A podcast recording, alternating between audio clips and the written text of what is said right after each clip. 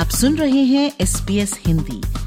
अपने रेडियो पर हर शाम सुनिए हमारा कार्यक्रम। आप हमारा कार्यक्रम हमारी वेबसाइट पर और S P S mobile app द्वारा सुन सकते हैं। S P S dot com dot A U slash Hindi पर जाएँ।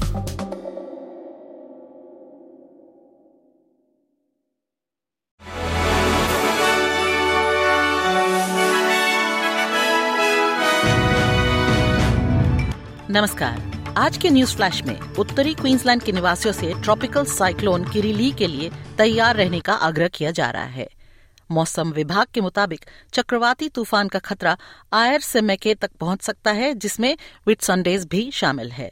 साइक्लोन के तट की ओर बढ़ने पर विटसंडे द्वीप समूह और टाउन्सविल और सेंट लॉरेंस के बीच के तटीय क्षेत्रों में 120 किलोमीटर प्रति घंटे तक की रफ्तार से हवा चलने की भविष्यवाणी की जा रही है। लिबरल पार्टी की उपनेता सुजन ली, प्रधानमंत्री एंथनी अल्बनीसी पर स्टेज थ्री में कर कटौती के लिए किए जाने वाले बदलावों पर ऑस्ट्रेलिया के लोगों से झूठ बोलने का आरोप लगा रही हैं। कहा जा रहा है कि श्री अल्बनीसी सैंतीस प्रतिशत कर कटौती को बनाए रखने और पचास हज़ार डॉलर तक की आय वाले लोगों के लिए कम आय कर छूट को बढ़ाने के अपने चुनावी वादे में बदलाव करेंगे डोनाल्ड ट्रंप ने न्यू हैम्पशायर प्राथमिक चुनाव में रिपब्लिकन उम्मीदवार निकी हेली पर जीत हासिल की है, जिससे ये 20-24 रिपब्लिकन उम्मीदवारी की राह पर उनकी दूसरी जीत है। प्राइमरी चुनाव के समय पर विवाद के बाद मतपत्र से अनुपस्थित रहने के बावजूद निवर्तमान राष्ट्रपति जो बाइडेन भी न्यू हैम्पशायर से सफल रहे।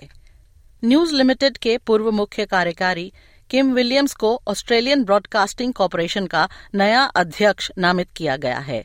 किम विलियम्स राष्ट्रीय प्रसारक एबीसी में विवादों में घिरी इटा बेटरोज की जगह लेंगे। प्रधानमंत्री एंथनी अल्बनीसी ने घोषणा की कि श्री विलियम्स को ऑस्ट्रेलियन ब्रॉडकास्टिंग कॉरपोरेशन का अगला अध्यक्ष बनने के लिए गवर्नर जनरल से सिफारिश की जाएगी। उनका कहना है कि श्री विलियम्स आदर्श नेता हैं और उनके पास जीवन का व्यापक अनुभव और व्यापक क्षमता है जो इस भूमिका के लिए महत्वपूर्ण है। उधर, साउथ ऑस्ट्रेलिया के पूर्व प्रेमियर स्टीवन मार्शल ने राजनीति से संन्यास लेने की घोषणा की है। श्री मार्शल ने बुधवार को एक बयान में कहा कि संसद में लगभग चौदह वर्षों के बाद अब मेरे लिए इस पद से हटने और किसी और को आगे बढ़ने और डंस्टन के लोगों की सेवा करने का मौका देने का सही समय है।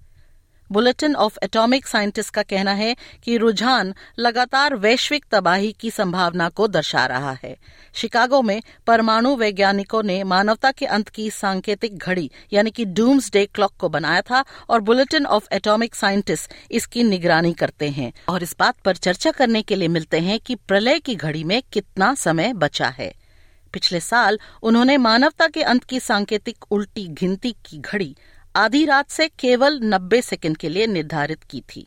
अब विदेश से समाचार में, गाजा में 30 दिवसीय युद्ध विराम पर बातचीत आगे बढ़ रही है, क्योंकि इसराइल गाजा के दक्षिणी शहर खान यूनिस पर अपना सैन्य हमला जारी रखे हुए है।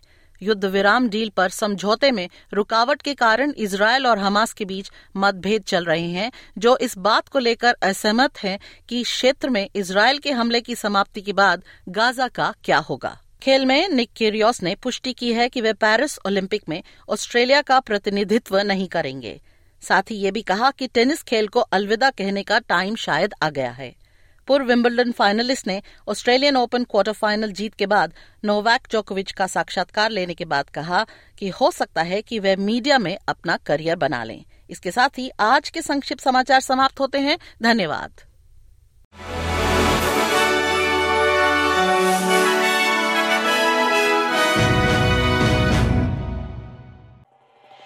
SBS रेडियो से डाउनलोड करने के लिए आपका धन्यवाद हमारा पूरा कार्यक्रम आप कैसे सुने, इसके लिए S B S dot com dot A U forward slash Hindi पर जाएँ।